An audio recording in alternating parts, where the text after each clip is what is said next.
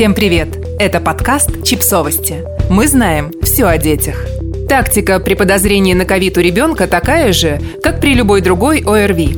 Федор Катасонов написал пост о коронавирусе у детей. Врач призвал родителей не поддаваться панике. Педиатр Федор Катасонов, который активно выступает за нетревожный подход к здоровью ребенка, написал новый пост о коронавирусе у детей – Прежде, когда мы ничего не знали про детскую смертность и опасность ковида для детей, поведение в их отношении было адекватное. Теперь всех напугали этим Кавасаки-подобным синдромом, и люди просто теряют голову. Сдают анализ на коронавирус при любой ОРВИ.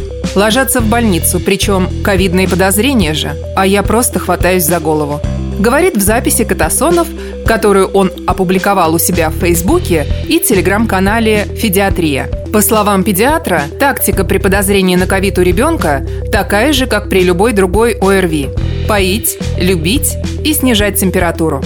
В случае заболевания коронавирусом есть только одно строгое правило – карантин, то есть отсутствие прогулок и других активностей, которые могли бы быть возможными в случае легкой простуды – Катасонов указывает, что дети переносят COVID-19 легко, а осложнения могут возникнуть и на фоне других распространенных вирусных и бактериальных инфекций.